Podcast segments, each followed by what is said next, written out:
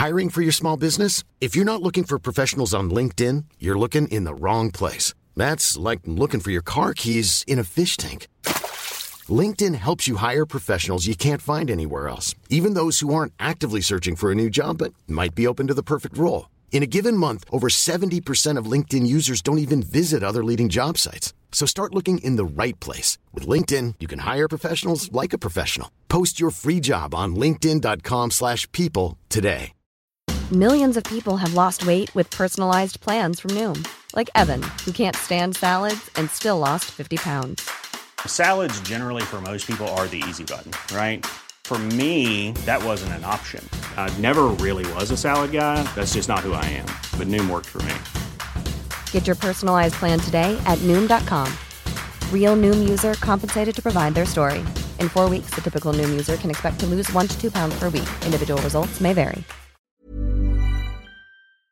Hi guys. I just thought I'd come over and see what was going on before the kids got out of summer school. Hey Mike, you want to ride along with me today? It's pretty warm outside and the ice cream's gonna be flying fast and furious. Remember how good you were at crowd control last time? Hey, what's going on here?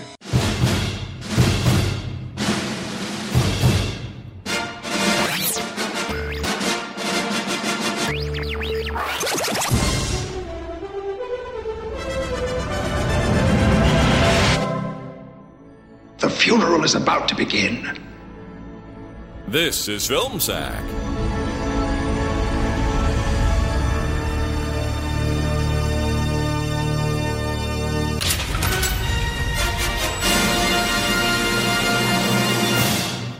Oh, sure.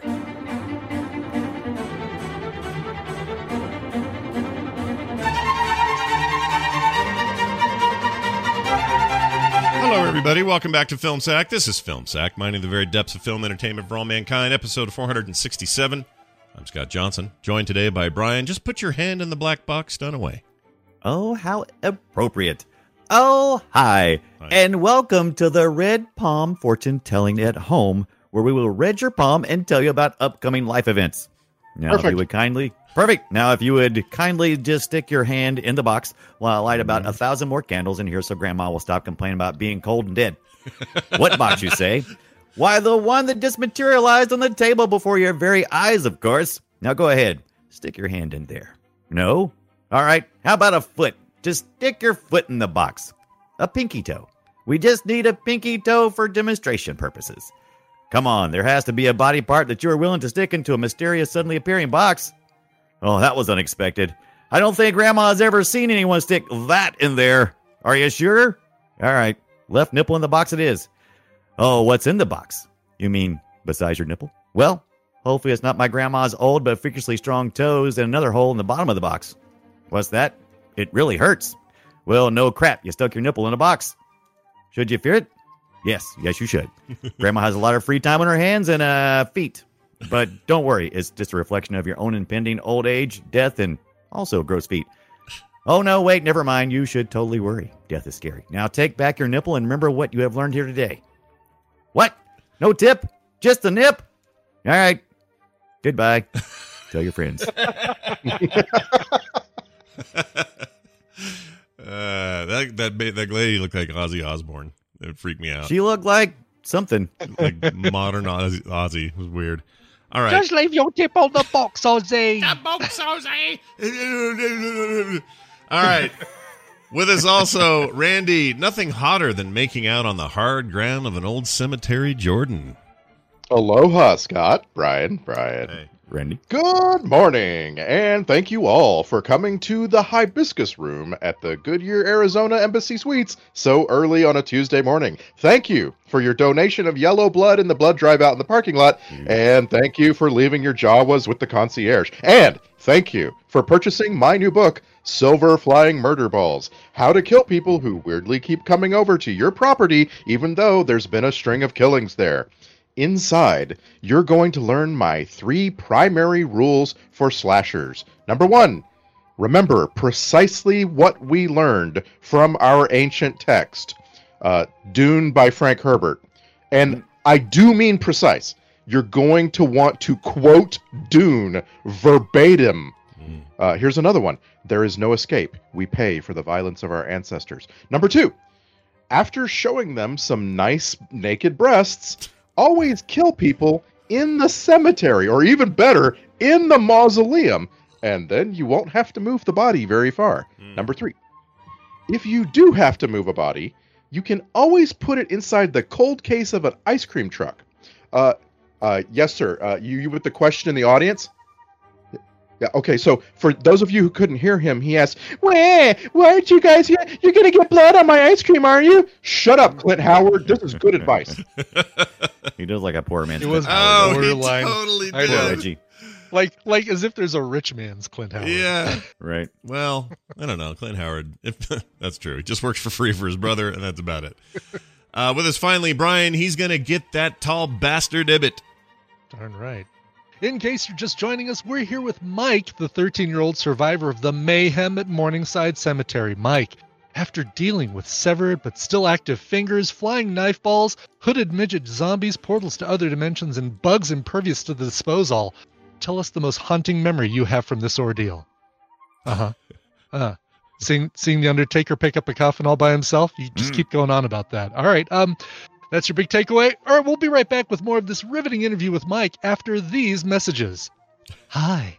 Do you like having sex in cemeteries, hanging out in bars, and having sex in cemeteries? Meet other single women like me who are definitely not tall, angry Undertaker men by calling 1976 Tombstone Bone. I'll show you one of my boobs. Tombstone Call today, sir. we love our denim jacket, but how do we remove those tough stains? Blood, mango puree, and fresh grave dirt can mess up the look of your sweet denim jacket.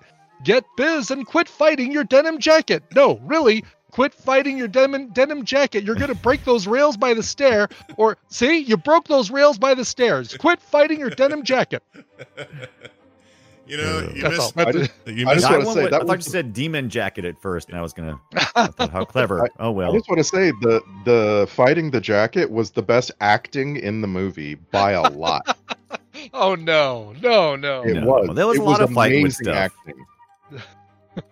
Well, because it it was. was going all over the place. Like to be able to fly, the the the the, the creature must be able to flap its wings hairy, and gain uh, lift from air, right? Right. It was a there's no hairy in rhinoceros that- beetle.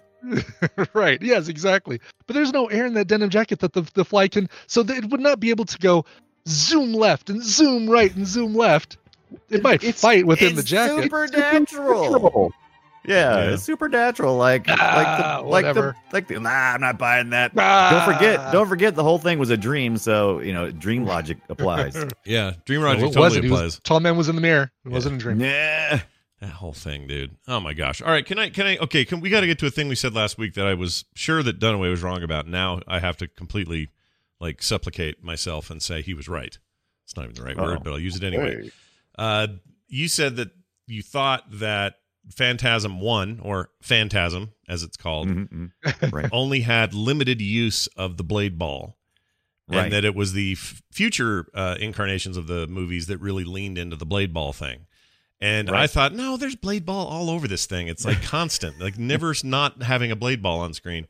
And you were totally right. It was really just the one guy with the brain yeah, yeah. hemorrhage. Just, uh, It just uh, very briefly viewed the. uh But that happens in a lot of first time horror franchises that go on, Mhm. right? Yeah, I guess you're. I, I guess. well, I guess what I'm saying is you were total, not only totally right about it, but it's so funny how a thing like that becomes the icon because all It of the other posters for preceding or you know for for successive films, they all feature prominently, big fat in the middle of the posters, a blade ball doing blade Yeah, ball blade shit. ball. Yeah. yeah, people probably like really reacted well seeing it and said, "Oh my god, the blade ball is the best thing about this." And they said, "Oh, we should lean into the blade ball for It's future." kind of that's kind of like, Future like a, a lot of things. That's a trope, right? it is. you throw a lot of you throw a lot of things out and see what people like, and then in the sequels you really hammer that home.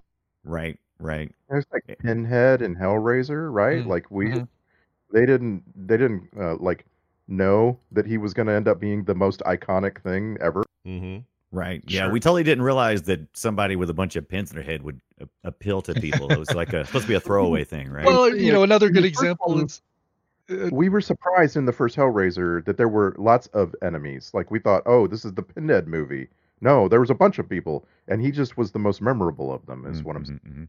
it- Yeah. another good example of this is Schwarzenegger's "I'll be back" line, right? Because in the first Terminator, that was just going to be a thing. I'll be back, and boom, he drives through the thing. Mhm. People love that so much, and it's like, oh, we got to put. He's got to say this in every movie from now on f- Right. until forever, and Yeah. think it kind of takes a life on his uh, on, of its So own. Right. So the thing is, I have I had never heard of Phantasm, much less seen it or anything from it. Oh, weird. And I'm God kind bless of you. I'm kind of amazed by this movie because it feels like it's very endemic to this genre. Where whereas like a lot of times when you see genre films like this, you're you're looking back in time at something that just drew on things before it. Now, admittedly, Phantasm for some reason really draws on Dune and uh, Star Wars or something. But, but like a lot of uh, my, you're telling me I, I don't sound good. No, they see the Yeah, your- the your idea mic of is- that. The idea of that was to say it uh, behind the scenes, so that you didn't say it out loud, so that you would just see it. It's the producer saying in your ear, Hold on, everybody. I'm getting a message now. Hold on. Wait a minute. I'm getting a message. It appears Sorry. that my Fly's down? fly Oh. is down. Just- my fly is down. I may- Oh, my I- fly is down. I may as well just say it. You're, it sounds like your mic slipped into beard Does it sound mode. any different now? Uh, a little bit, yeah. a little- Anything? yeah, did you take it out of your butt? Yeah. Yes. Yes. yes. I think it was just Uh, angled. It was angled funny. You're fine now. You I had it it. was, I had it it wrapped up in a towel, and I was trying to shove it in the garbage. Just Oh, going, there you Ah, that- Okay. that explains it. That yeah. Uh, explains I appreciate the thing. reminder that I shouldn't do that. No, no problem. Anyway, I just like I I like really like genre films, and I'm kind of surprised. Like, how did I? How have I never heard of this? Mhm. Uh, and and it like turns out like not only have I never heard of this uh, or seen it, but it's like a pillar of the genre. Right. You know? Mhm. Yeah, it- it's it funny to felt- think of this piece of garbage as something that was really important at the time. You see, this this is kind of uh Randy. You're just like just a minute earlier than most of the rest of us on the show. He's the baby of the show, and so this would have fell. The first one and the second one would have probably fell in a time when you were just like just a little bit too young to have seen it, and then by the time you get to three and four and five, they're almost straight to video. I mean, they're very, they're not, they're not well, uh, you know, advertised. Also, So- also like I've like a lot of people, I fell in love with movies as a teenager, and there's a time there's a there's like a moment when you go, oh, I want to see every movie that ever existed, but actually, what you want to see and what you seek out are good movies. you know, Mhm. like it's Yeah. just that's just how that goes. And so, like I remember, like there were years where I watched 500 movies a year, and it was Yeah. like I was trying to avoid stuff like this. Like I didn't want to waste my time. You Well, know? while I was over in the corner of Blockbuster going, more, more, I need more. This is what this this stack of movies is on their way to the trash can. No, let me rent no them. way, you fools. Yeah, bunch of fools, every one of you. Uh, did we mention this was a Don Co- uh, Coscarelli movie? We just watched Two one of his. in a row. Yeah, two weeks in a row, baby. He. Uh, this is very different though from like Beastmaster is badly acted as, as it is. It tonally and everything is just so different from this. This is like a whole Yeah, different yeah. Bag of worms. The- and uh, I don't. I don't know how I kind of feel about it. I thought. I kind of thought I was going to get something less. Uh, like this was the most budgety thing I've ever seen. Like the most Mm-hmm. Yeah. expense here must have been the blade ball and the and the blood effects coming out of it. Because everything Right. else you could do with just like, you know, like you said, I'll have to move my jacket around real fast. And also these little Yeah, tiny right, hooded yeah. guys are just probably a little kid in there wrestling me. And like, I mean, I was thinking is- there was one point where where um Jody is sitting in the, in a chair waiting for Mike to come back from somewhere, and you hear a door slam, and then it's like a cut to a scene of Mike standing in front of the door, which is like, what could we not even afford to like pan the camera and show Mike coming in the door? It was just, just like yeah. it's going to cost you some extra sort of money. weird Yeah. weird decision It's- of uh, it is, editing uh, and acting. Yeah. Yeah. This this movie has actually we're fortunate enough to see where a director pretty much starts. He he did some other things before this, but not much. And so they filmed this over a year long period. Only on the weekends. They had to maintain a cast Oh, and continuity through a year's worth of filming only on Oh, jeez. weekends. Oh my god, with very little shot list, a lot of stuff being shot in order uh you know and then at the end when you're trying to edit this thing together realizing that you have like you're missing everything and rewrites during the script it's a miracle this movie even Well, is they- slightly uh, cohesive They had locations in Oregon, Northern California, and Southern California, and uh, they made it. I mean, they, they somehow edited it all together so that it didn't look too bad. Right. But the but the fact that they were so spread out lets you know they were just borrowing. Like they were just like, Oh, uh, you know, I know a guy who knows a guy who has a property we can shoot on. You know, and that's going to Mhm. really limit you. You try to you try to make sure that people can't see the highway behind your shot, so you get real narrow. And there's so many narrow shots in this film that I it almost made me like a little sick. You know, like Mm, we're mm. why are we so close to this? I don't need to be so close to this. And then suddenly we cut and we're close to something else. Like, back up.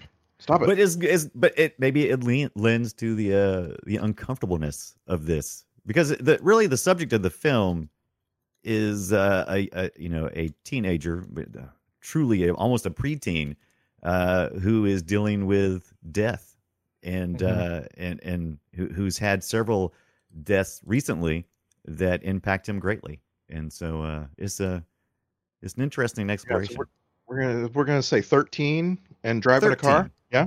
yeah, that's Yeah, what that's, the, although that's the the- things. Yeah. Go Although ahead. the actor was something like 16, which blows Yeah. my mind. Like I had to look it up and see when the actor was born and when they made the movie. He does not look 16. Like I, if I No, saw this kid behind the wheel, I would say, uh, "Watch out for Johnny Law because you're you're." I had, I had Yeah. forgotten Old enough. Johnny right. Law, I had dude. forgotten the first Johnny one. Law. I had forgotten that the first one was a dream. I usually watch two and three when I'm watching Phantasm. I have to watch them in a row. Well, this is one of those But- where two is is considered the, the good one, right? Another one. yeah, of those? two is Yeah. two is when it actually to me finally is put together and it is you know it's it's what I think when I think of Phantasm. But the first one, uh, it just had this this thing about the dream that I had totally forgotten about. And so when I was writing my notes, everything was like, how in the crap did he follow a uh, a, a Himikuda to the bar? On foot. How is he constantly? How's this kid constantly Right. showing up? Does he have like superpowers? And so a lot of my notes were like, because I thought I was really, you know, discovering something odd about the film. But in the end, when I find out it's a dream, I'm like, oh, okay. Oh. I tried to Yeah. I tried to go to TV tropes and load the uh it was all a dream page and I crashed their server.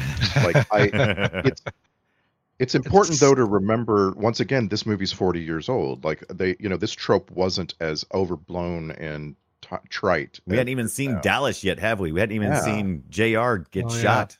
But it's such a cop out.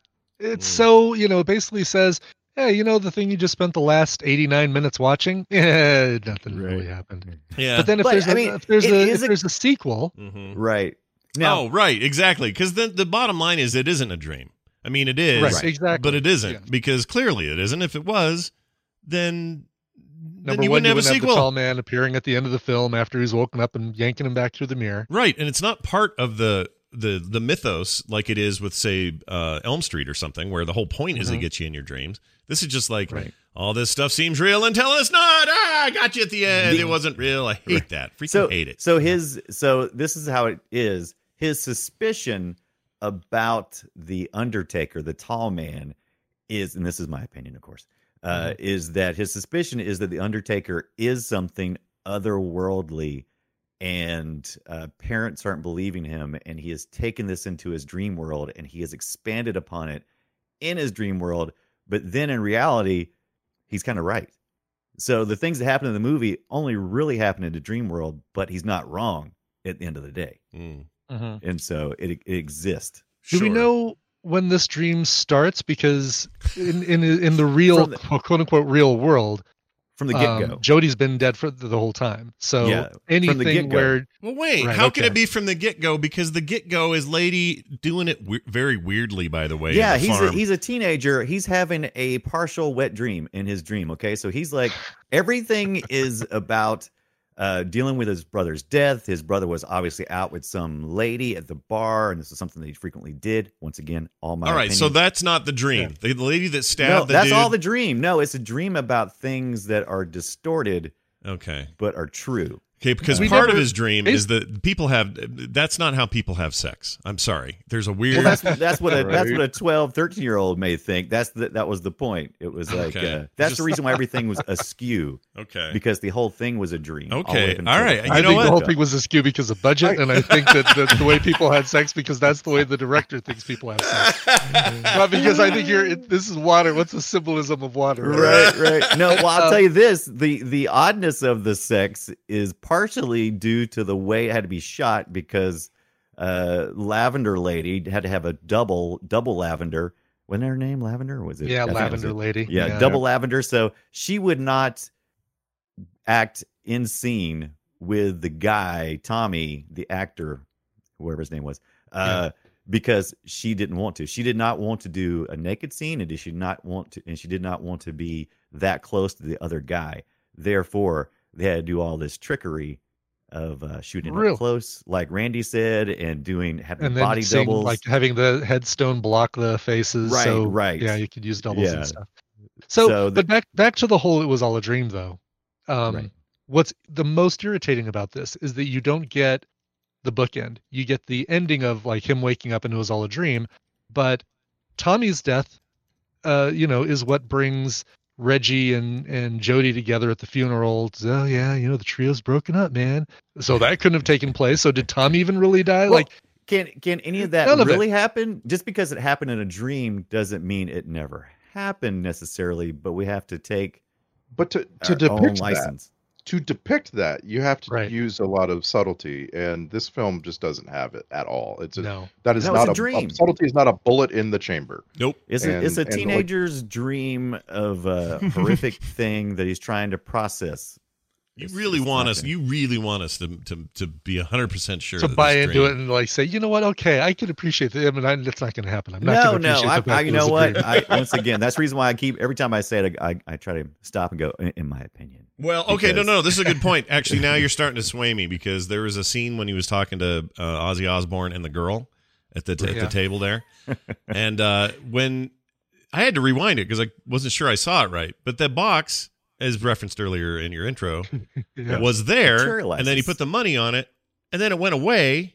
yeah. It disappeared, and the kid didn't react. He just went, he did. There was a lot of stuff that he really didn't react to. With the, there was one moment near the end where he finally reacts to something, but chopping off dude's fingers and mango puree coming out didn't really react to it.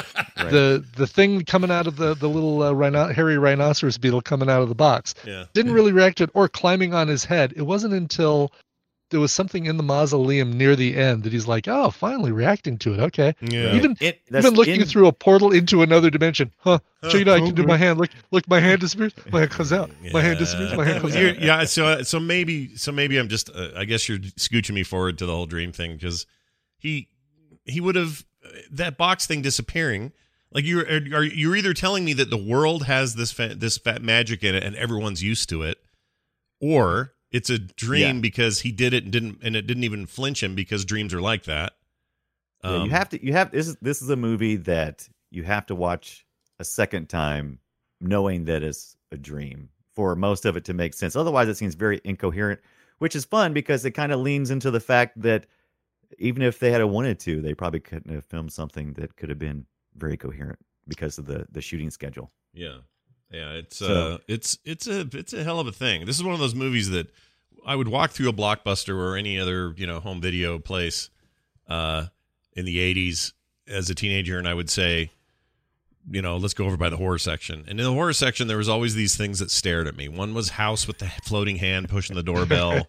right. yeah. One was like um, the weird monkey on the cover of that. What was that one we we Oh, watched? Monkey The- Shines? Monkey Shines? Monkey Shines. Oh, yeah. And the and the You other can't- one was this. It was this phantasm guy's face, and it may have been like four movies in. I don't know, but right. Yeah, but it was this old old weird looking, you know, guy with white hair in the back, mullet hair, going and I and it always looked at me, and I never picked it up. and We never saw it.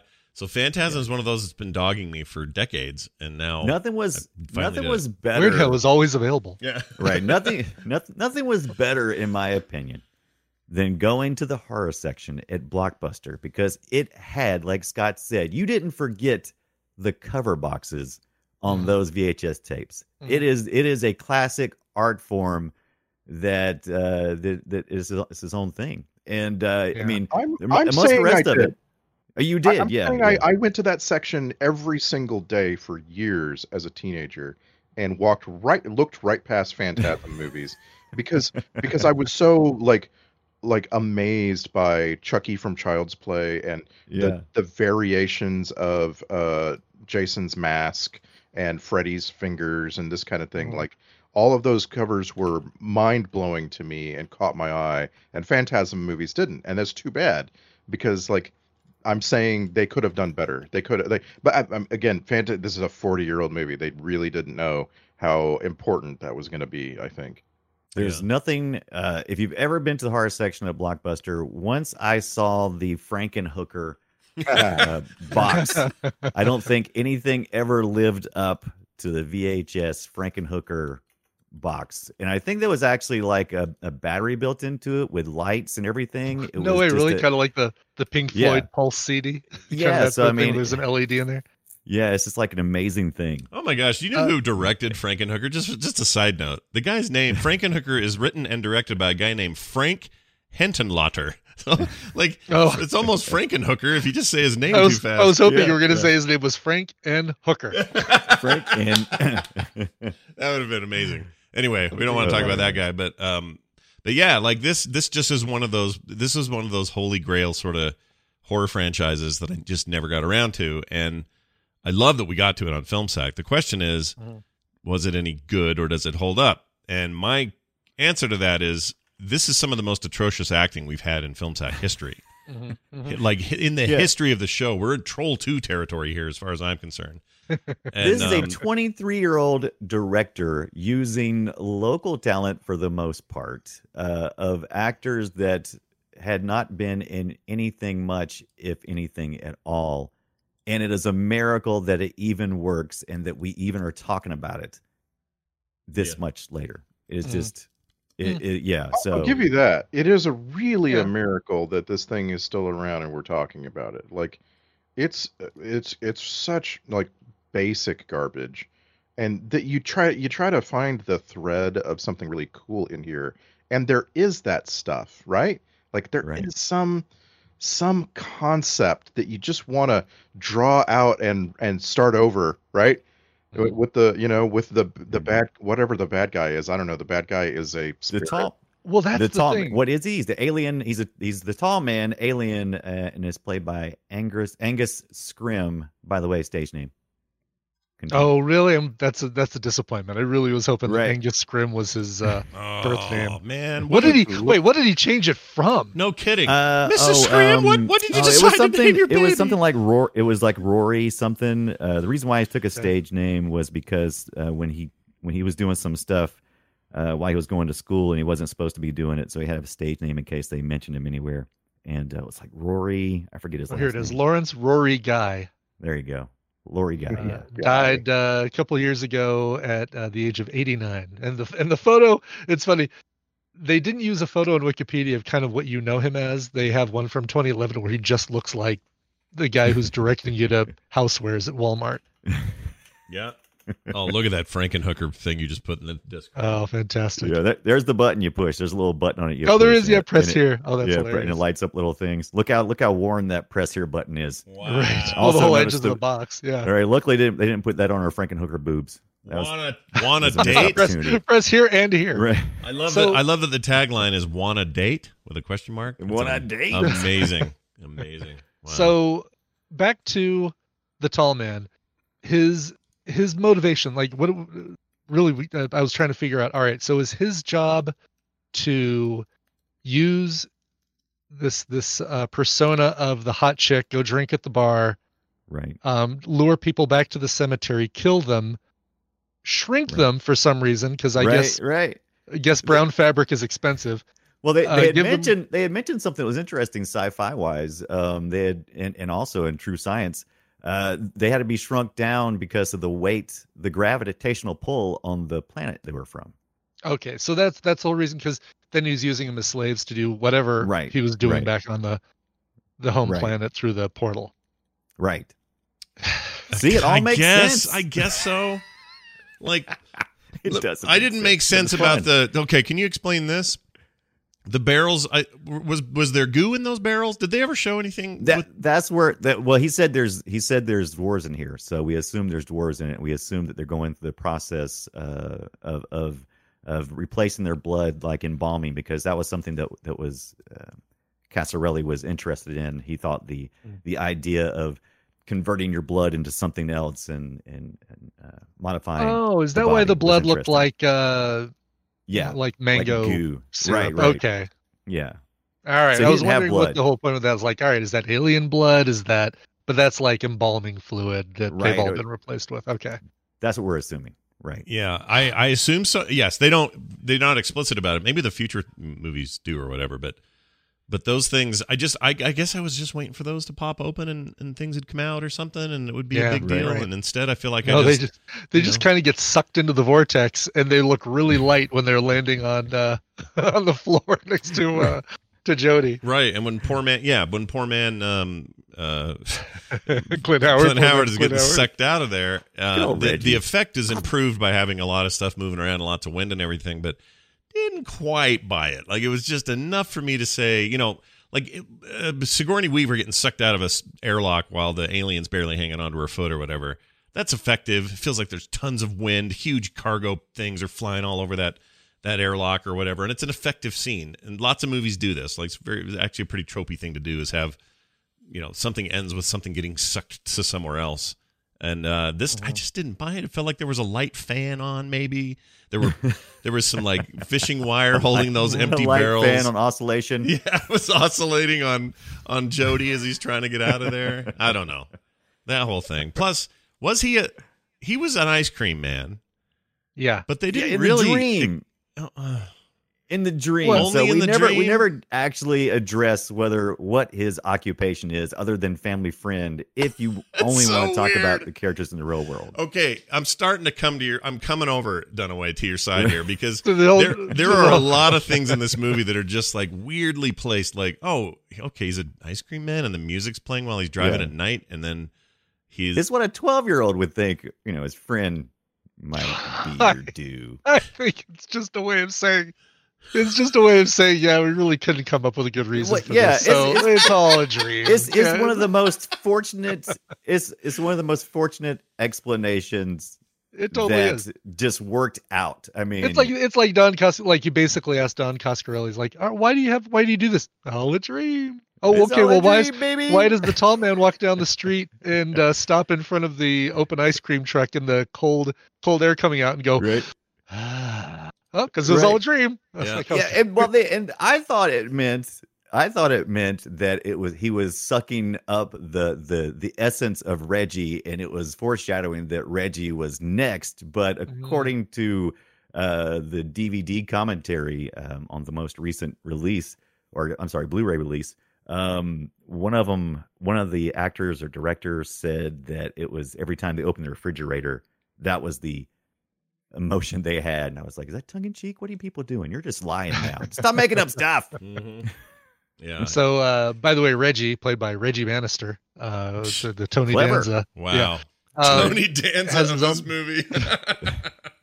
he does have his own website, reggiebannister.com. And if you go there, Oh, what? uh, it is uh, it is GeoCities as hell and uh, covered with I can see uh, silver balls with knives sticking out of them, as well as uh, hey, man, if you got to have one thing, why not? Yeah. You know, Oh, yeah, and for he- sure. And he's doing a lot of his acoustic stuff too, because I'll tell you that scene with uh with Jody and Reggie when they're playing the guitar porch, together. Sure. That's actually really like a charming moment that just It happens is. in the movie that I feel like it was probably just them goofing around. bit. I think just- I think that between scenes they started playing songs, and then Right. Coscarelli said, "Oh, we could uh, we could put totally put this in the movie. You guys want to a do a dream, song why in the movie? Yeah. It's a dream." What's great about this, it says uh, Reggie Bannister. Uh, the big underline on his GeoCities ass looking page is just a whole bunch of those blade balls, just blade ball Yeah, after blade are. Right, ball. but if you hover over each one, they're all they're all Yeah, it's linked. like- oh, they're it's like a they're little, it's like a little surprise. little Oh, meet JavaScript Reg hover script. Meet little- yeah. Regman. Yeah. He also has a band called the Reggie Bannister Band, and he's got music, and I am dying to hear some of this. I want more. yeah. Thanks, Reg Man. Yeah. 2017 is the last time he updated the copyright. That's pretty impressive. Oh, Angus Yeah, Scrimm. Does it does not look like he's touched this thing since 1998. Yeah. Changed a number on the screen on the page. That's it. He That's changed the all. number That's all we're asking. Twenty straight years. Exactly. Is there a way to? I want to hear the music. Can I? Can I see this? Here it Oh, is. there's Music. Yeah, it's like Sure. the it's like the fourth ball from the right. Uh, Reggie, hot as hot as love. It says on the link. Uh, yeah, that's his that's his line. You know what? Honest Hey, let me tell you what bad navigation is. Okay, bad bad navigation is when your buttons are nondescript, samey looking buttons that don't say anything. So you have to discover like a freaking advent calendar what you're clicking on. That's terrible. That's terrible. Oh my god, I love. So I yeah, love, if you go to his ahead. music and scroll to the bottom, then you'll see uh, uh Um, you'll see two YouTube video links. J- Reggie B and the Jizz Wailing Yeah Doggies What? is uh What is that really? one of I said it Tyler's What like the is band that? name. Is that the Uh, band Oh, name? yeah, I don't know, there but it I want to know. the know. Jizz wailing yeah doggies. Okay, here here's some of it. Let's just see what this sounds like. I don't know. Have you seen it? Have you I want it. I'm picking it up now. Buying it right now. What's baby. funny is the song, the cover, or so the YouTube video, the the visual for it is the Phantasm Oblivion, uh, the Phantasm for Oblivion poster. So he Which I just think dang the song Skippy. appears in. oh does it? That's what I was gonna say, yeah. Yeah. Okay. I kind of love that this guy exists and is just so leaning too, into yeah. it. This is great. And I just want to I just want to point out like the most legit scene in the film, the thing that like I would take away from this film and cut everything else and go that was actually really cool is Bill Thornbury and Reggie Bannister jamming on guitars on a on a front Yeah. porch Mhm. because That's so that good. was real. Like that was that was Nope, in- part of a dream. that was That's true. great. But But it was maybe a real memory. but but wow like i've i've seen a lot of losers pick up a guitar and jam and this was this was Yeah. good Oh They yeah, were yeah. solid uh they boy did they rehearse that you felt like they had spent two months writing a song and figuring out how to make it look like they were They did the, the call and guitarist. answer thing with the guitar, so like a lyric, Yeah. and then and then Reggie go do do do do do do. You know, That's Yeah, that was that their was entire like- payment for this film was the exposure. You know what you need? Your band needs some exposure. We'll pay yeah. some Well, it exposure. got it got uh, it got It Reggie a, worked. a GeoCities site and a Facebook Seriously, page. that, that scene had me had me ask that question what is this doing in this movie yeah, yeah.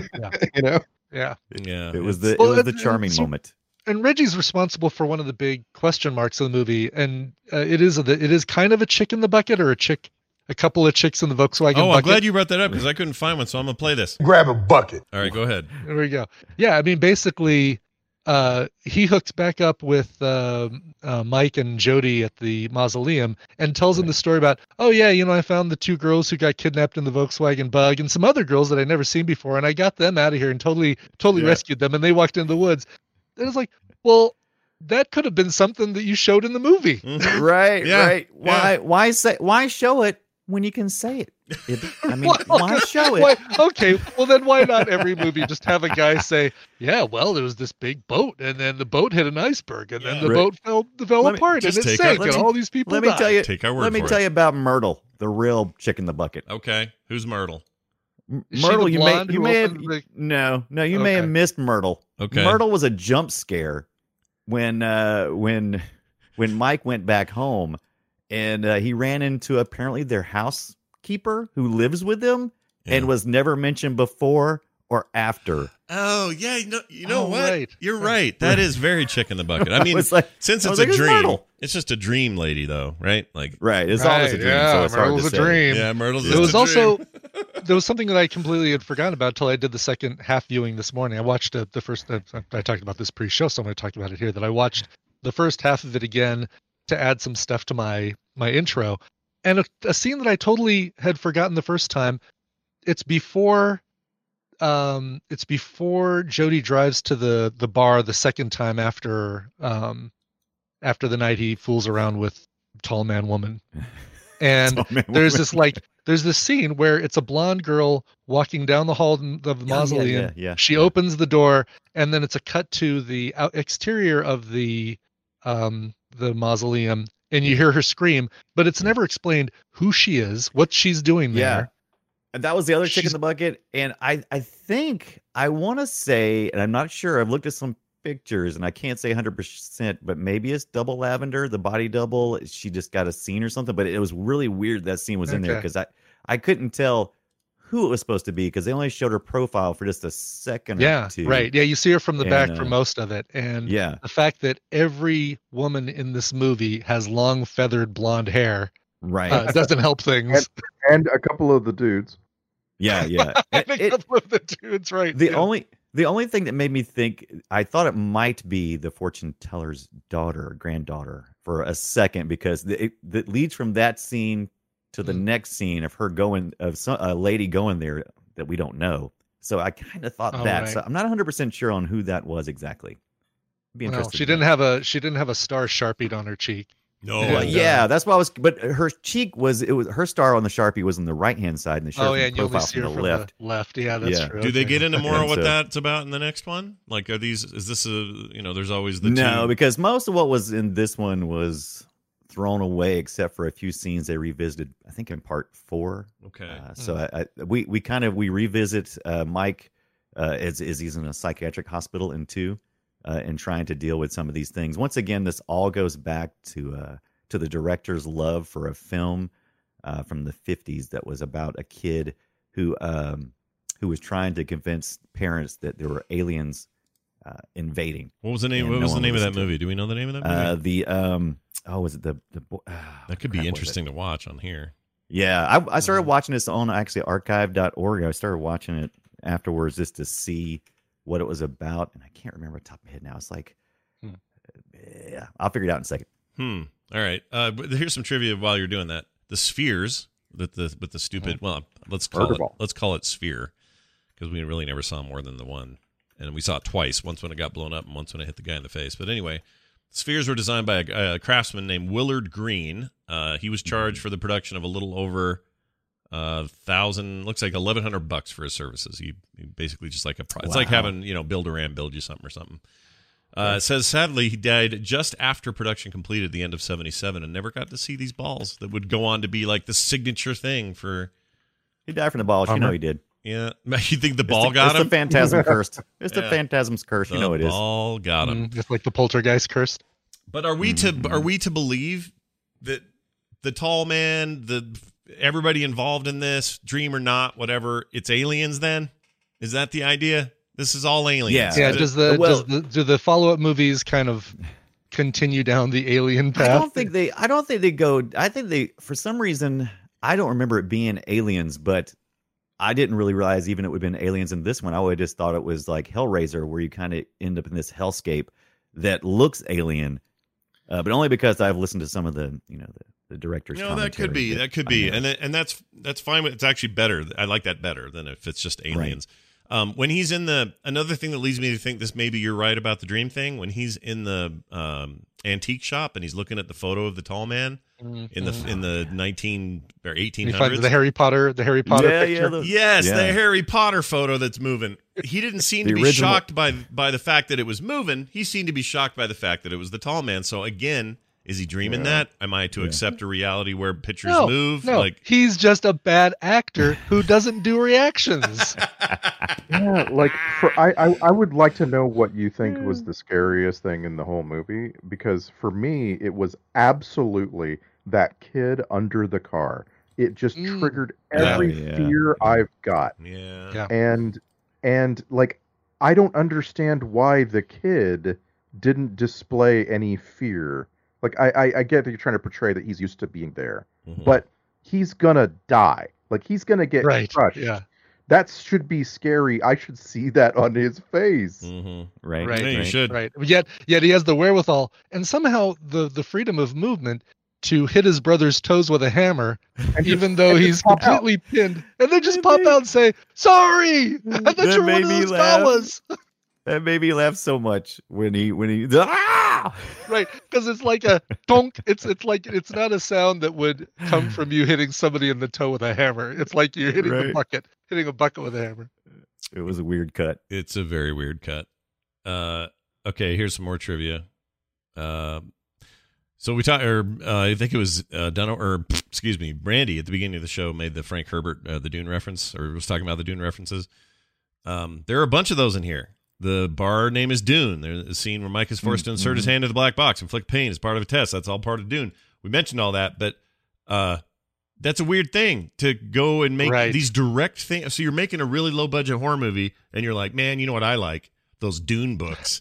I'm gonna Yeah. just Right. Fill my movie I'm full gonna, of. I'm gonna somehow shoehorn a bunch of weird references to a movie that has a completely different tone and The style. mov- Yeah. A movie that didn't exist yet. I mean, think okay, I mean a book Yeah. that had a completely A different tone and style. But Yeah. like like I'm I would be you could trick me into believing that this film has the quote fear is the mind killer. Mm, Like I it felt like that's what they were saying in that moment. It's such a it's such a ripoff. yeah, for sure.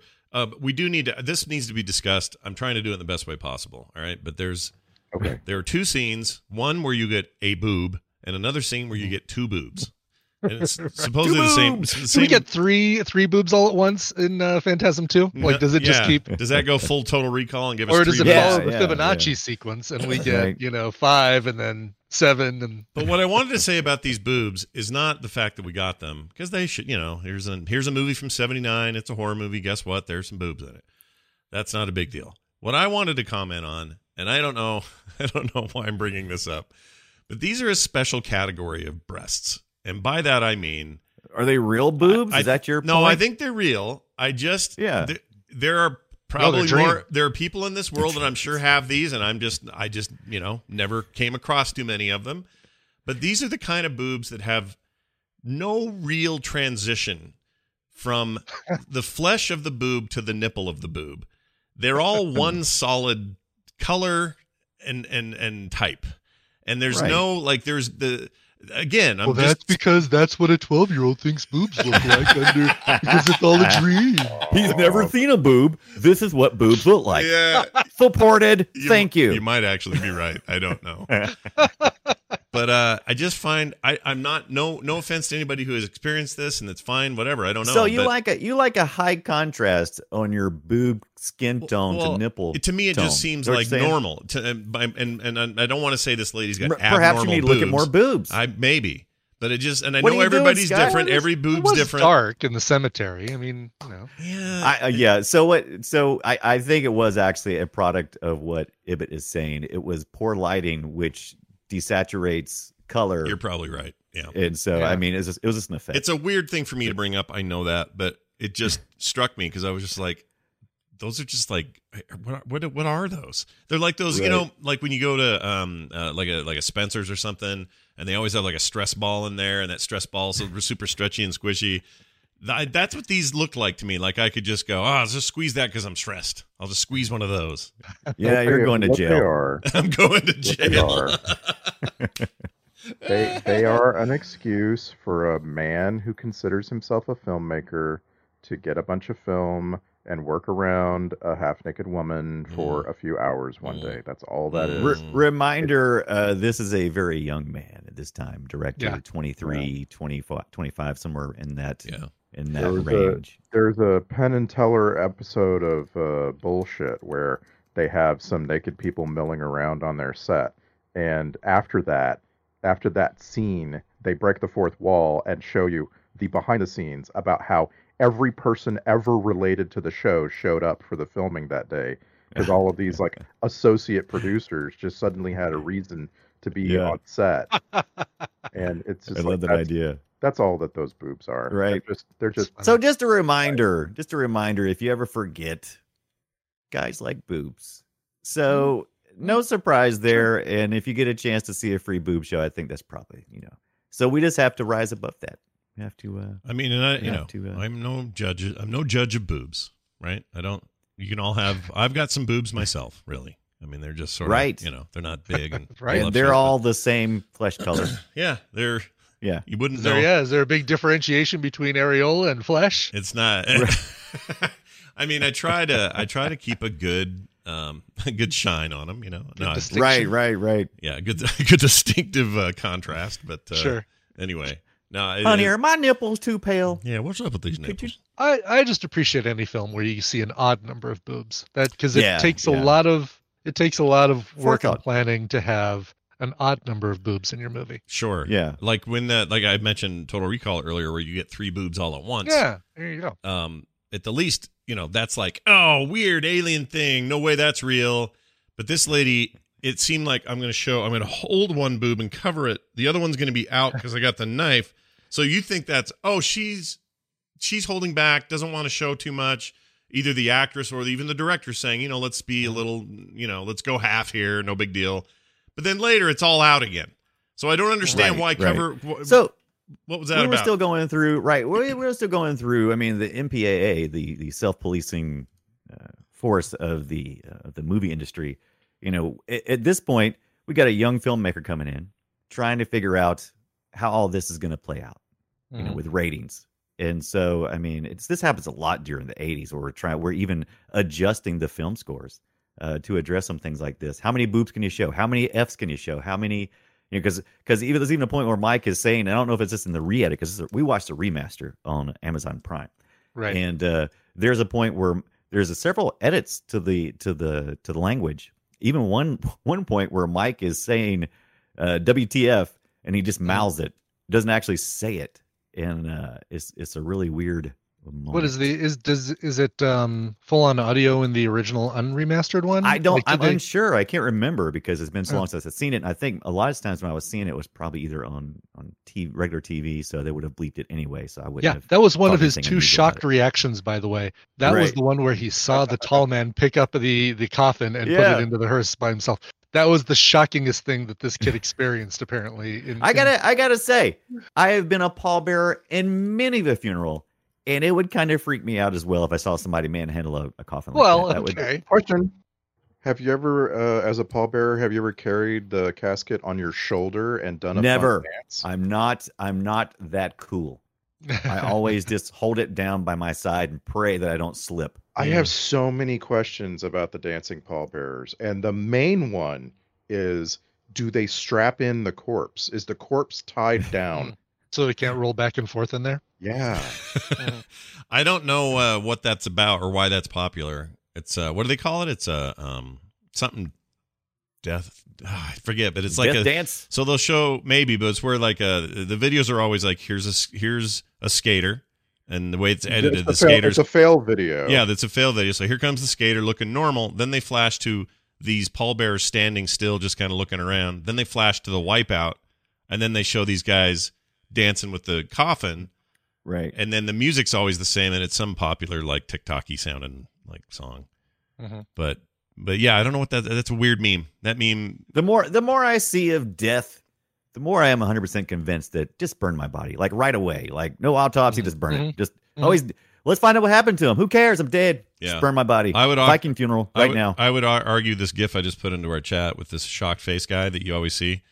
Uh, I would say he's better at He's being a better actor than the kid was. that is hilarious. Yeah. What He is this like from anyway? right- I want to know what this I don't right know, out of some- Phantasm I don't what know what this of. is from. Actually, this is so old. I've seen it a million times, but I, I don't know where it Oh, comes from. hilarious. I love it. But it's pretty great. But he can't look away for you know, it's like he's trying. His face is shaking like to his, turn. his but- head is trying to make him look away, but his eyes won't look away. yeah. If you guys don't know what we're talking about, just look up "shocked GIF" on the internet, and you'll see Right. what we're. Oh, while we're talking about that kind of stuff, Invaders from Mars is the film that was uh, Oh, is marked good, as one of the influences. Yeah, from 1953, and I watched a little bit of it. It's on archive.org. By the way, if you uh if you throw some money their way, which I do, Mhm. uh, there's there's a it's, it's always good. Just Yeah. saying, Is it? I like That's nice. archive.org. Uh, I like it too. I find some really weird stuff on there, like out of copyright, you know, Yeah. horrendous things like animation and stuff that no one even knew existed. I love digging around in there. Yeah, I did Like, too. it's and I got- also got yeah. a book. I got I when I did that, and I also got a book while I was there. It was the book uh, that was on Mike's table in his dream. I was wondering Uh, about that. Like it was science, looked like the a really cool science fiction, almost like out. the, the Marty McFly or the George came out a year came out a year before they filmed this, so it was very recently released. Uh, is is My Name is Legion by Roger Zalanzi. Zalanzani, I don't something like that. But uh, My Name is Legion, 1976, and I, I I checked it out on archive.org for two weeks. I'm going to try to read through that. Pretty short. Yeah, I I had not heard of that, but yeah, there's all sorts of stuff like that that you can get uh, on on archive, and it's great. And sometimes sometimes there's like amazing old horror movies none of us have ever heard of that might make great film sack fodder. We just don't, know what's there.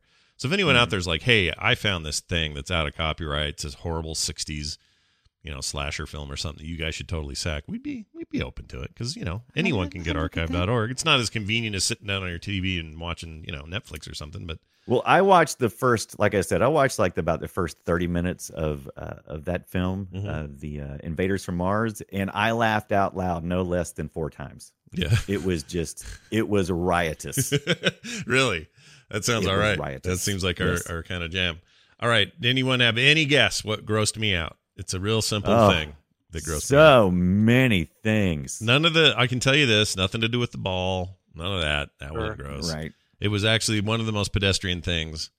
In fact, pedestrian is I- a good word for it, actually. Yeah, pedestrian. Oh, that's good. Yeah. So the pedestrian thing that uh, let's see. Uh, well, I'll tell you one thing. Before central uh, air conditioning, yeah, in the U.S., there was a lot of sweaty people on film. really sweaty. Yeah. It's really Yeah. sweaty. So they had uh there was a scene, and this is part of the trivia as well. There's a scene at the end when when uh, Mike is up from his nightmare and he's talking to Reggie, uh, which we don't know if he's an ice cream man or not. Mhm. But uh, he they were sitting in front of the fire, and Reggie's got on this sweater and everything, and he is just pouring sweat. Right, pouring yes. sweat. And I'm like, oh my god, why would you have a fire? And sit in front of you or pouring sweat, and apparently they had to they had to shoot that scene for so long uh, that that I think they had to put aluminum foil or something on Michael's back so he wouldn't be so it wouldn't get burnt. It 'cause wouldn't was like so uh, hot. Oh, jeez! Wow I was like, jeez cut that scene. Get out of here. Do something else. right. Yeah. It's, uh, Uh, yeah. But the sweat. No, what oh, what gro- the sweat? What what what grossed you out the most? All right, here's what grossed me out. We got to play this. It's so nasty. I don't know why I keep using it. Uh, it's this. It's full on French tongue kissing while walking Oh. through walking sideways, sure. but your heads are crooked like this, and you're just Right. you're like holding each other's hands, almost like you're in a wedding procession, but you're just like eating each other's faces. That's horrendous, and you're gonna fall. You're What gonna is there? trip. What is there to do in this town anyway? Yeah, and her teeth. do it in the she- graveyard, baby. Let's go to the graveyard. Her teeth were not the most attractive teeth. I'm just putting it out there. And he just looked gross. And there's just something about those two just macking like that while they're walking. Yeah. No one does that and walks. Nobody. I, I don't. I'm not a big look. I love kissing myself. It's a sport that I like to participate in. But it's not something You that I love wanna kissing hear. yourself. I don't want to listen to it. oh, you love kissing myself. You don't mean kissing yourself. Yeah. You don't mean kissing yeah. yourself. I see what you mean. I like that too, but that's beside the point. Right. But I'm just saying, uh, in in film and on TV, I'm okay with like a quick kiss or something, but I don't need no serious tongue. I mean, I, just, I start, I'm like, I start feeling uncomfortable. I start squirming in my seat, and people, you know, they're just sitting. I'm like, I don't want to. I would never sit. And I, I think I've talked about this before. If I was out in public and I saw two people kissing, I'd just look away. Mhm. But when I'm watching a film, I'm kind of locked in, and I would never sit and watch two people masticate each other's faces. I wouldn't do it. I would just like, okay, I can't, I'm not watching this. Yeah. It's not part of me. So we always have what gross Scott out, right? Yeah. Don't And usually. this film yeah. made me realize I kind of want the opposite of that. Like, what in What this aroused Scott the most? No, no, no, no, no, no. what I want to know that. I want to know that part. It's Go ahead, this, Randy. this We know film it's made not me realize I Bland want areolas. I want I want a what enthralled Randy the most. Like what Randy want saw in this movie and then wanted. All right. right? Like, let's let's play test Oh. it. you know Let's, what I'm saying? Let's it's play test it. opposite of that. Uh, let's play test it. What do you what what in this movie enthralled Randy the most? well, I have a guess. so- I have a guess. Okay. Okay, hit me. Randy wants a, a Hemi 'Cuda. Yeah, I gotta have a Hemi 'Cuda. Come on. What's a I- Hemi 'Cuda? Yeah, Wait. there was a time that The that would have. I, Barracuda? Oh, the I car. wish I'd Sorry. seen this movie 20 years ago. Yeah. I would have. Yeah, I would have absolutely been enthralled with the car, but I'm not really anymore. I, All right. All right, I then I'm don't know. I going watched- with I'm going with uh Hammer Bullet. Hammer Bullet. So, so this movie, just Oh. abs- I was absolutely enthralled with this concept, and I, I doubt it's possible anywhere in the world anymore. But I want to live near a wooden beach bar. I want to go to a beach bar yeah. That's made as a wooden shack. It just seemed so comfortable and inviting and pleasant. And I just I was like, this is like the opposite of what's grossed out Scott. It's like, I want that. I saw this in this movie. I'm just like, give me that. I need to retire within uh walking distance of that right there. Right, right. It is very. It is, Sure. this movie. This movie has a couple of moments of just small town, uh, just charm, and uh, I think that that's. I don't know. It, it it it's weird for it to be in here, but it felt really good. I tracked it into that down. I tracked the the Dunes bar down. Uh, Mhm. it was filmed uh, on the north side of Huntington Beach, right before you get to Seal Beach. Uh, it's not there anymore. That wooden shack is gone. It's now a Japanese restaurant uh, next to a motel. Even better. I was disappointed because it uh, apparently was on the not on the beach side of the Pacific Coast Highway, which means it. it I feel like I was lied to because it really felt like it was on the beach. Hmm. Right. Man, you need Really? to come down to Charleston, South Carolina if you want this kind of vibe. Oh, telling you. really? Yeah, just Come on explain that. Like, is that a thing you feel when you go there? Oh yeah, this just got that vibe like this. It just it's just good. Interesting. Okay. I loved That's it. cool. I love the beaches down in Charleston. Yeah. Do you go? Uh, do you go there every year, or in, in normal years? Uh, not every year, but we go often. 2020 being a kind of an odd year, but uh, maybe. Yeah. Maybe if things. Yeah, uh, yeah. Not this year. No, maybe not so much. Hey, you guys Right, remember? so you guys remember year. when 2020 was like the ultimate future date? Remember that? That was amazing. time. Right. Yeah. Right. Yeah. In the year 2020. What's weird is I mean, we're not going to see 25 25, but right. it seems, Yeah. seems like the next one. Says you. well, we'll Okay. I've got plans. Yeah. Do you? You got some big plans? Yeah, Yeah. Can, All right. can you believe we're five months into the decade? Like this decade has gotten off to a mm. bad start. No, it hasn't guys. been great. Five months Yeah. in. Hasn't been great, but that can. I mean, look, history's a rising road. Can only mean good things later on, right? That's what we got to. We got to. You I got to don't do know. that. I've learned not to say that things can only go up from here. Stop jinxing it. Yeah, jinxing yeah, it. we got to we got to quit picking a point and saying, okay, from here it goes up. Right, oh wait, well, I'm right. sorry, I'm sorry. For from here is what I meant. yeah, we gotta we gotta get better at that. Ha- Um, yeah, Has anybody ever picked up a lady faster than uh, my friend here in this film? no, well, I mean, she he literally wait- walked in, said, "How you doing?" and they went out the door, and but was she like, was waiting. Let's do it. Wasn't that whole Yeah, thing though? it- She's waiting for it though, right? yeah, she's looking for recruits to Yeah. Oh, shrink into absolutely. Jawas. And, yeah. Yeah. so- But that's what I'm saying. If you get lucky that fast, don't go. It ain't luck. Hey, That's a good you're point. you're a feathered blonde-haired lady I haven't seen yet in this Right. town.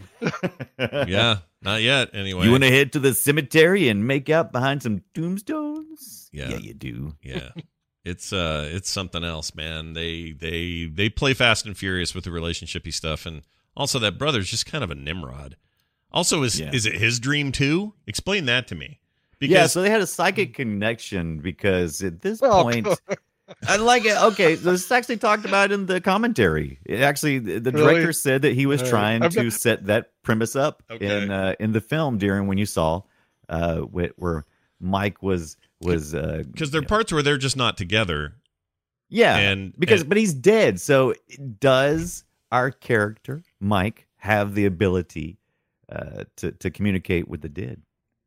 right well wait what no what i'm saying is like the, the brothers at the bar with the girl Mhm. the younger kid isn't there Mike.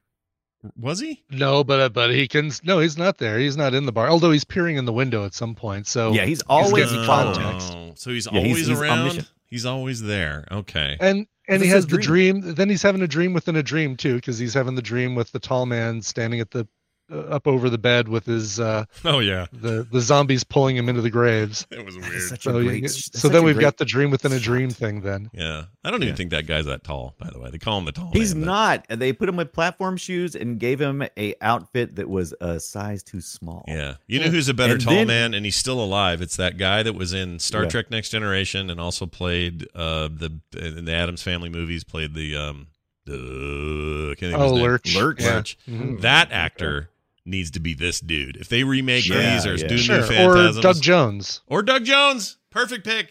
But will anyone ever be able to walk like Scrimm? I mean, Yeah. If you give was him if you give him amazing gate. uncomfortable platform shoes, I think that was the whole thing about it. Is that Maybe like, so. oh, I've got to pull these damn heavy shoes. I love the Yeah, phrase "Who? How will anyone the, ever walk like Scrimm?" is a great out of context thing to say. I think the president of the United States has proved that Yeah. if you put a man in high heels, he's going to stand and walk fine. Eh. Yeah, that'll work. Uh, all right, I have a set of clips to play if you guys are open to such ideas. So Oh, you got clips? I do. I do. There aren't a ton because the movie, honestly, is not like just chock full of dialogue. Honest, it's there's a lot No, of quiet sort of stuff. But when they do say things, it's real dumb. Uh, here's uh, the sound. here's the sound of some 70s. I wrote here. These are 70s ass shoe sounds, is what I wrote. Uh, so it's just in the mausoleum. Check it out. There's something just 1979 about these shoes. Yeah, he had those. He had those dress shoes on. Those cheap Yep. dress shoes. Yeah, they're lame. Nobody. I, nobody. The ones you rent from the Tux place. Yep. Oh my god. Uh, here comes our first of the tall man moment. The funeral is about to begin, sir. I like the sir. Sir. Yeah. Sir. Sir. Come in. Boy, what? Stop yelling at me. I'm sorry. Any funeral director who talks to you like that, don't go there ever.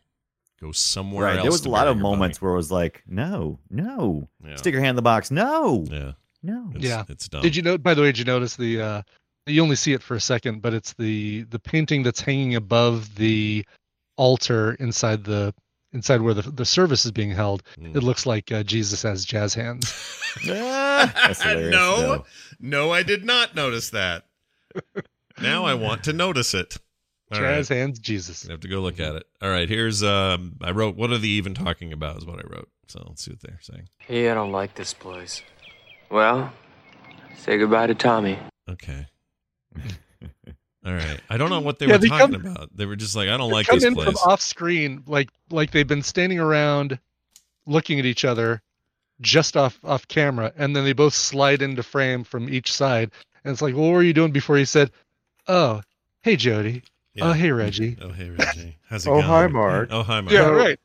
Yeah. It's because of the dream. It's because of the from dream. Yeah. Disconnected from the visual of this scene, Yeah. that sounded very much like he had Tommy in a barrel and was about to kick him down a hill. Yeah. A little bit. You know, Little like, bit. hey, what are you doing? Oh, I don't know. Say goodbye to Tommy. Wham! Just kick it. Mhm. I love that idea. All right. Uh, I wrote no one does here. Let's see what that was for. Well, I just don't get off on funerals, man. They give me the creeps. Yeah, no. What, what, who gets off on yeah. funerals? Nobody does. Come on. Uh, well, a blonde lady in the cemetery kind of Yeah, gets off on exactly. funerals. Well, yeah. Literally gets off on funerals. on a funeral. Yeah, on somebody's grave. All right, Grandma wants to play something. Michael, grandmother wants to play a little game. Wow, how'd you do that? Put your hand in the box. No, don't do it. No. Don't do it. Or else, if you do, What's in the box? if you do, you're gonna hear Grandma do this.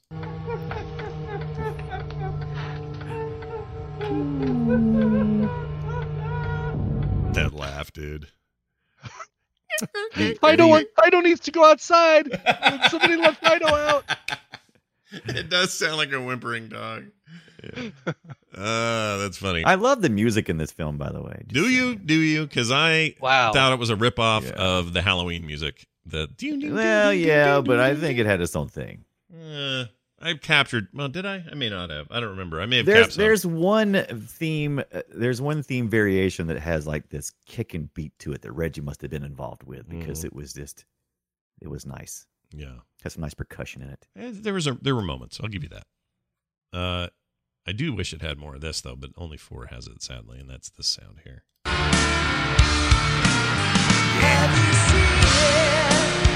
Have you seen it? I think those are the only lyrics. Is "Have you seen it?" over Yeah. and over. Yeah. Have you seen it? It's in the box. Have you seen my Look at Night Ranger collection? Oh, Jody. Nothing like a bald guy with a p- ponytail. It's one of my favorite looks. oh yeah. Uh, Reggie, Reggie, or Reggie. Reggie. No, wait. Poor poor Reggie. He was Yeah, a, Reggie. he was a young balding man too. Because even here you could see he was he was like that's a young man. Oh, he's like just probably totally bald. twenty-seven or not even that. Yeah, he was he balded Yeah, young. right. All right, here's I wrote that sound is what I wrote. Oh yeah, this is when they were getting Mhm. creeped up by the Oh, that's uh, Mhm. yeah that sound. You remember the one? All right, this may be the best scream in film sack in a long time, so I'd like to share it now. This is the brother being shocked by something. Here you go. Ah!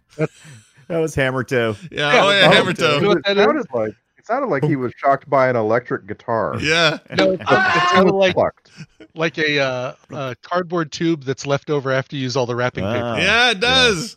Listen to that again. one of those. Let's hear it one more time. I Yeah. think it might have actually been that.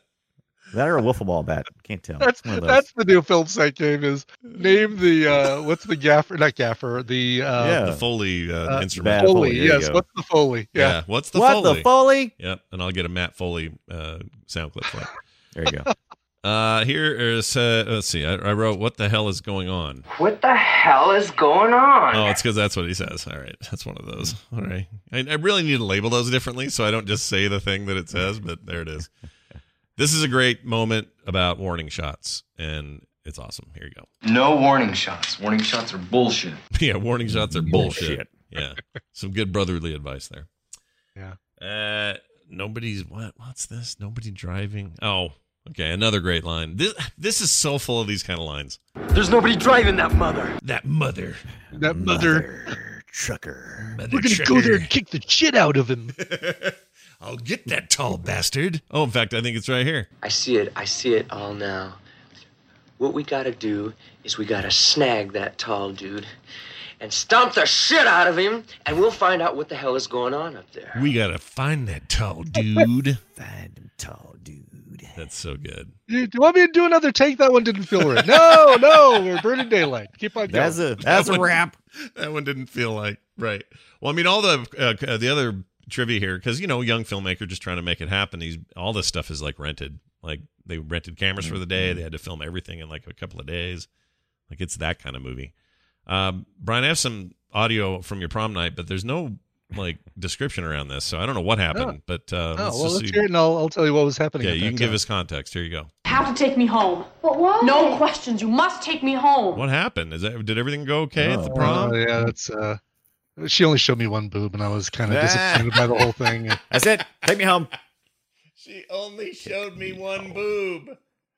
And the other one was busy holding. How do a I know the other one's good? Yeah. yeah Yeah. I need to see both, please. Uh, here's a good one. What the hell's that? She's a really good actress. That girl. is that Yeah, in they- the, they- that's in the Volkswagen Yeah. That's in the Volkswagen. Let's just go ahead and those- those say. I guess they were just the the antique shop owners or Well, they were yeah, they were cousins or something like Uh, that. is it a were- cousin or?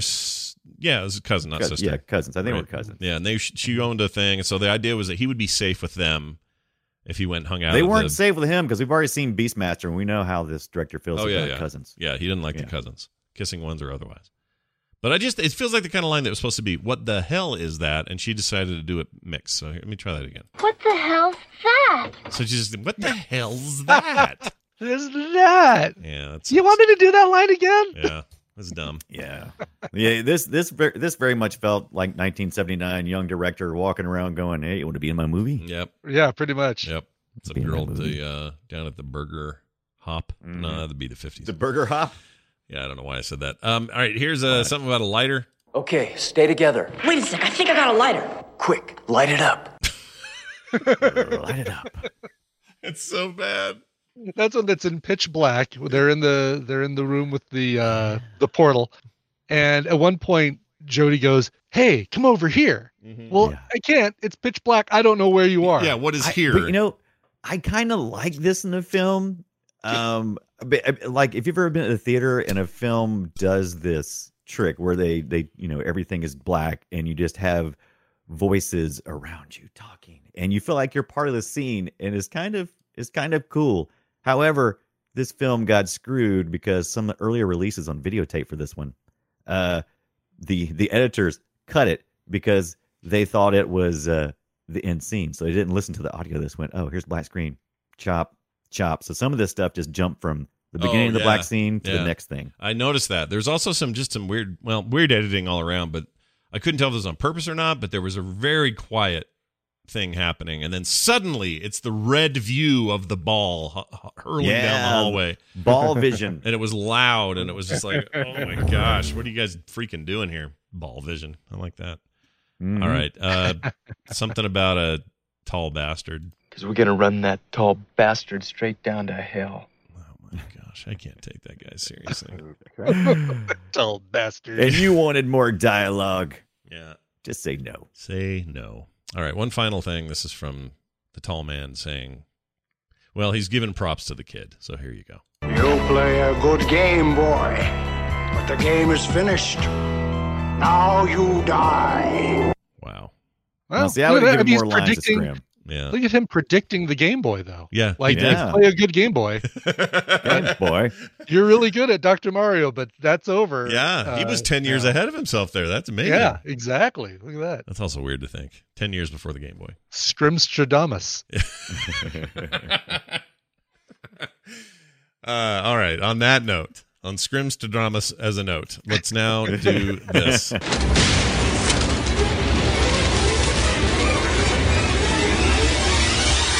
It's the Film Sack checklist. Ball to the head, check. Music sounds like a Halloween ripoff, check. Never trust an ice cream man with a ponytail, check. Hey, Star Trek connections. There are 17 actors in this. None of them did anything in Star Trek. So Yeah. I checked. Did I checked deep. I looked at music composers and producers. Mhm. Did you guys get my email? No, did you send an email? Oh yeah, Oh, yes, Brian. email. Brian did find one person. Oh, Yeah, it has to it has to do with the room. Uh, the effect of the mansion disappearing in a bright, colorful light was done by Joel Westheimer, who did many of the effects on the original Star Trek series. The effect on the mansion is the same one used for the transporter sequences on the series. Oh, look at that. All right. Look at you digging a little deeper and That's finding something. the thing. Yeah, That's it's something. I'm not saying it's great. I'm just saying it's something. It's something. It's almost, it's a dream. Yeah, it's a dream within a dream. I, I I don't think one of the Brians is going to let the other Brian go on disagree. Yeah. Because seriously, Coscarelli thought of the whole "it's a dream" thing about ten minutes before he had to turn in the cameras, return the think- cameras back you know to what? the This whole library. dream. Whole Yeah. dream. I Yeah. think he thought of it's a dream after he had already finished filming. There you go. right? Yeah. Uh, for the soundtrack grade, I say that with some emphasis because we have a funny email about what I say in this part of the show. For the soundtrack grade, I would give it an E for era appropriate. Just felt like a 1979 ass movie, Yeah. and uh, that's what you that. get. I thought it was I thought it was good soundtrack. Lots like of- for for its you know like station for its its tier of movie. I thought it was good. Yeah, for the place it's in, it's all right. All right. Now we get to the Twitter post. This is the momentous moment where you guys sum things up in 280 characters or less, and you do it in turn. Let's start with Randy. Phantasm. Immediately after the spasm of orgasm, a miasm of ectoplasm casts you into the eternal chasm of nothingness with enthusiasm. Yes, this is sarcasm. nice. I can't I can't beat that, so I'm just gonna skip mine this week. Oh wow. no way. You're you're required by law. Oh, it's this. not a competition? No. In that case, Yeah. Phantasm. Yeah. You couldn't even beat our level one dwarf in the basement. The funeral is about to begin, sir. Hashtag murderball. level level one dwarf in the basement. That's really couldn't. good. He just came in there. Toby was all like, I'm going to break into the man in the mausoleum and I'm going to do this and this and this. And he gets down there. It's like one little dwarf can't even beat him. Gets Yep. back out the window, runs away. Yeah. Like, It's pretty weak. It's pretty weak sauce. I And agree. then go back to the forest and kill some boars until I'm a higher level. Exactly. uh, all right. Uh, let's let's round it out with Brian Ibbott. Phantasm, like a fine dog turd, this film is little and brown and low to the ground. "Eh." I did like that. Did you, did you catch that uh, clip? I was a amazed good that clip. I was amazed that Scott didn't have that in his clips. Little, it was Yeah. little and brown and low to the ground. It was a horny, what do you call it? A, was it a horny, horny gopher? What was it? Oh, I can't Oh, uh, Gopher and Heat. Gopher and heat. That was it. Yeah. Gopher and Heat is correct. All right. Uh, let's. Oh, oh my gosh, you guys! It turns out this movie had alternate titles, and now I can tell you what those are. So here you go. It was almost called Fangasm. I don't know why. I don't know why I put fan. Oh, because fan. I like it. Tasm. It's fangasm because the lady had a fake orgasm at the beginning. Anyway, Right. or How do you know it's fake? It was a dream. yeah, that's true. Or there there will be yellow blood. All right, moving on. Uh, here's an email from Ash. These came to us on the website. What? You can either go to filmsack.com or you can. I know Hey, that's Ash. pretty funny. What's great too is that this dude is a big Sam Raimi friend, the uh, the uh, Coscarelli director guy. Him and Sam Right. Raimi are like best pals. They hung out on this set together while this was being made. Uh, it would have been right around the time that uh, you know he was working on Evil Dead and all that. So uh, I like that little bit of trivia, but it's funny we got something from Ash. So anyway, f- we've come full circle. Ash says this: just a heads up, the 1985 zombie classic Return of the Living Dead is streaming on Amazon Prime. This is one of my favorite movies of all time. Talking fast zombies that at the first uh, that uh, for the first time on film actually crave brains. Lots of trivia, special effects, quotable lines. Please consider this one. Now, when I first read this email, I went, I swear we've done the 85 Return of the Living Dead. We didn't do that one. And I Yeah. can't find it in the feed. So did no, we? I don't think we've done it. I don't think we've done Interesting. Is it the one in the cave? Now, Because we did is- the one in the it cave. is one of it is like it is amazing. I love it. Now, is this Return of the Dead the first one or Return of the Dead two or which one was it? uh, this one's re- Do you say Return the of the first one? Living Dead. Is what Yeah, it's called. 1985. Yeah, Okay, yeah, yeah. So this would have been the George Romero thing. It's the third film in his Living Dead series, right? So you had the first one, then you had right. Dawn, and then you had this. I think. Mhm. I swear we've first done one. this. I swear we've done We- it. Maybe we did. Hold on, I'm looking right now. I don't think we have. I thought we did too, but I've seen this movie so many times. I mean, if I do a search It's for ridiculous. film sack Return of the Living Dead, I don't find it. There was the Oh. color. There was the black and white one we saw Yeah. right? with uh oh Martha. No, I can't remember what the woman like. uh It's coming to get you, Barbara. That one. There you go, Yeah, we you go. did. Did we do that? Did we even do that? did- Yeah, we, we did, did that that one. one. We, We totally did did that. that one. All right, Night of the Living Dead. We did. You're right. I found it. Okay, so I'm looking here. The only Living Dead movie we have done is Night of the Living Dead. We've not done Dawn or Return. Oh, really? I thought we did a, a classic. second one. No. We've not done We Dawn. did. We've done Day of the Dead. Day of the Ah, Dead's that's what I I'm thinking yeah. of. We actually did Day of the Dead before we did the other one, right? Right. Day of Well, uh, yes, Day of the Dead we did before. That was episode 207. It was 2014, back in June of Okay. 2014. However, uh, that's the one I'm thinking of feel in the cave. So Return is something different. I feel Yeah. like having having sacked Night of the Living Dead, we've kind of covered ourselves. Like we don't need to watch all these movies, right? I don't did- know. now, I don't know. We got it. I don't know. I will say, What, no, you- I will you say scared? return. You I scared, will say, Randy? Right. I will say that Return of the Living Dead is a touchstone film. I think that I, I really think is worthy of. I agree. I agree. watching. I have no problem doing Oh, yeah. Return, and also uh, the remake of Dawn, which came out in 2004, the Zack Snyder thing, Right. is awesome. That was It's a great Yeah. remake. I would love to watch that for film Mhm. I have no problem. That- we need that's the one in the mall, Yeah, right? that's the one in the mall. Yep. Yeah. And that's the, and that particular one has um, Phil Dunphy in it, but he Right. plays the worst character. Oh, he's such an ass in that Right, movie. right. And it was so hard for me because I would watch Modern Family when it was in its heyday, and I would go, just pretend you didn't see him in Dawn. I've- Pretend he wasn't a dick. It never was happened. Such a jerk in that movie. My gosh. But anyway, it was like Ving Rhames was in that, and it's cool. The remake's cool. It's very good. Which is, which is why people are all like, I don't care about Zack Snyder's new Netflix zombie thing. I do because I think he's got a taste for that stuff, and uh, it's good to see him get back to his roots. So get in there, Zack Snyder, and make it happen. All right, one from J- uh, Jason Kusick. Uh, it says this Hey guys, just been listening or listening to your show for years. Love what you do. I just realized I've been mishearing Scott this entire time. Whoa. When he says soundtrack grade, I always thought he was saying soundtrack's great. And then he would give it a grade. I thought that was his. I thought that was really weird because he would say soundtrack's great. I give it a C, and I would think, well, why is C? C's not very good. Anyway, keep up the good work. So yes, it is soundtrack grade, not great. Okay. Right. All right. Cleared that up. Thank you, Jason, for doing that for so many who couldn't speak for themselves. Well done. uh, our next film is Zapped. Zapped. Yeah.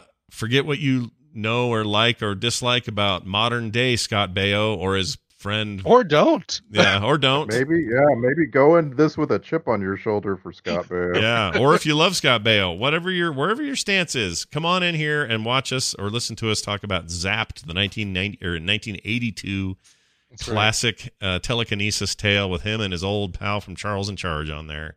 Williams. Willie Um, and, and I and I misspoke before the show. I said it was Harvey Korman. It's Robert Mandan who is uh, Chester Tate on Soap. Oh, all right. He's Well, a then- poor man's Harvey Korman. All right. Well, you haven't. We have then we un, we have now untainted Car- Harvey Korman's. Right. Uh, But it is, but it is Scatman Crothers who, uh, you know, did this, did The Shining, and uh, and did scat. Did scat. did scat. Yeah, and also liked uh, playing with his own poo. That's why they called him the Scat Man, right? That was the reason. oh, I thought he was just an expert. but Oh, weird. okay. I thought he just I thought he'd make a little bowl of it and he would just kind of mush it and play with it. That's what I thought was going on. But maybe Gotcha. not. That totally Yeah. makes sense now. Anyway, that's Zapped and it's on Amazon Prime. again. Mhm. Uh, we're finding some real gems over there, by the way. So, uh, hey, look at us doing Are Prime. we? Yeah. Oh, oh, yeah. like we're gonna Zapped is over there. That's gonna be a blast. Uh, what was the one we just said earlier? Oh, Return of the Living Dead, also on on Prime. Uh, Ah, okay.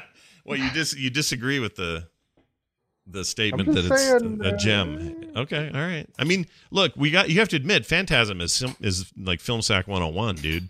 Like, No, I, I again, I'm glad. No, that's not the right word.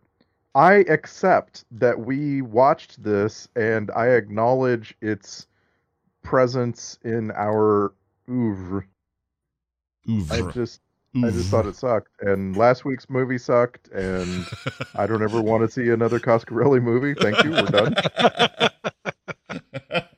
I think we're probably done down to Coscarelli. I can't think of a reason to go back to him, but uh, Did he do? Did he do any of the uh, sequels, the Phantasm sequels? Because I could see us revisiting the best, the the supposed best of the bunch, Phantasm two, at some point. yeah, Yeah, he's he's been involved with some other ones too. So I mean, Mhm. absolutely. yeah. He uh he's I'm suddenly intrigued by that dude, and he seems like a really nice guy. Like by all accounts, Mm-hmm. he's like this fun-loving goofball that's just known for this stuff. And Yeah, I think he's directed all of them except for so he's two, three, and four. he didn't do that one called um Phantasm Ravager, which is Uh, yeah, that's the most recent one. But Yeah. he did write it. Yeah, Wow, well, it says, ba- it says based on characters by, but I don't think he wrote it. Wrote it? Did he? Right. Maybe he Mhm. did. He Maybe just the characters. and directed four Phantasm movies, and the most recent one was '98. What? Yeah. Uh, well, and by the way, so a lot of people really like John dies at the end, and a lot of people really, I, I personally really like Bubba Hotep. Um, and I think this 2020 or whenever they're going to do it, Bubba Nosferatu, Curse of the She Vampires, sounds great. So, I, I still have, I have a place in my heart for this guy and what he's trying to do, and I'll allow, I'll allow it. like a judge in a terrible TV drama, I, I will allow it. All right. Uh, that's it for today's show. Thank you all for listening. We appreciate it. We hope you're all doing okay out there and staying safe. And uh, uh, things are a little nuts this week. We hope the show brings you a little uh, smile to your face and a form of, of, of escape from uh, today's worries. That's what it does for us. We hope it does that for you as well. Filmsack.com is the place to go if you'd like to get more. If you want to rate us on a uh, wherever you get your podcasts, iTunes, whatever, you can go do that. That'd be wonderful. And you can email us at filmsack at gmail.com. You can also find us on Twitter at filmsack. That's going to do it for us. For me, for Brian, for Brian, and for Randy. Well, for in heat. We'll see you next time.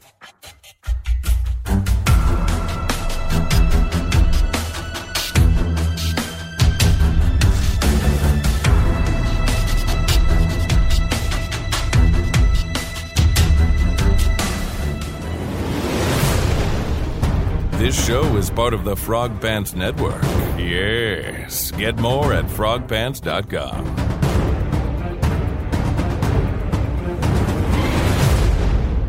Ah!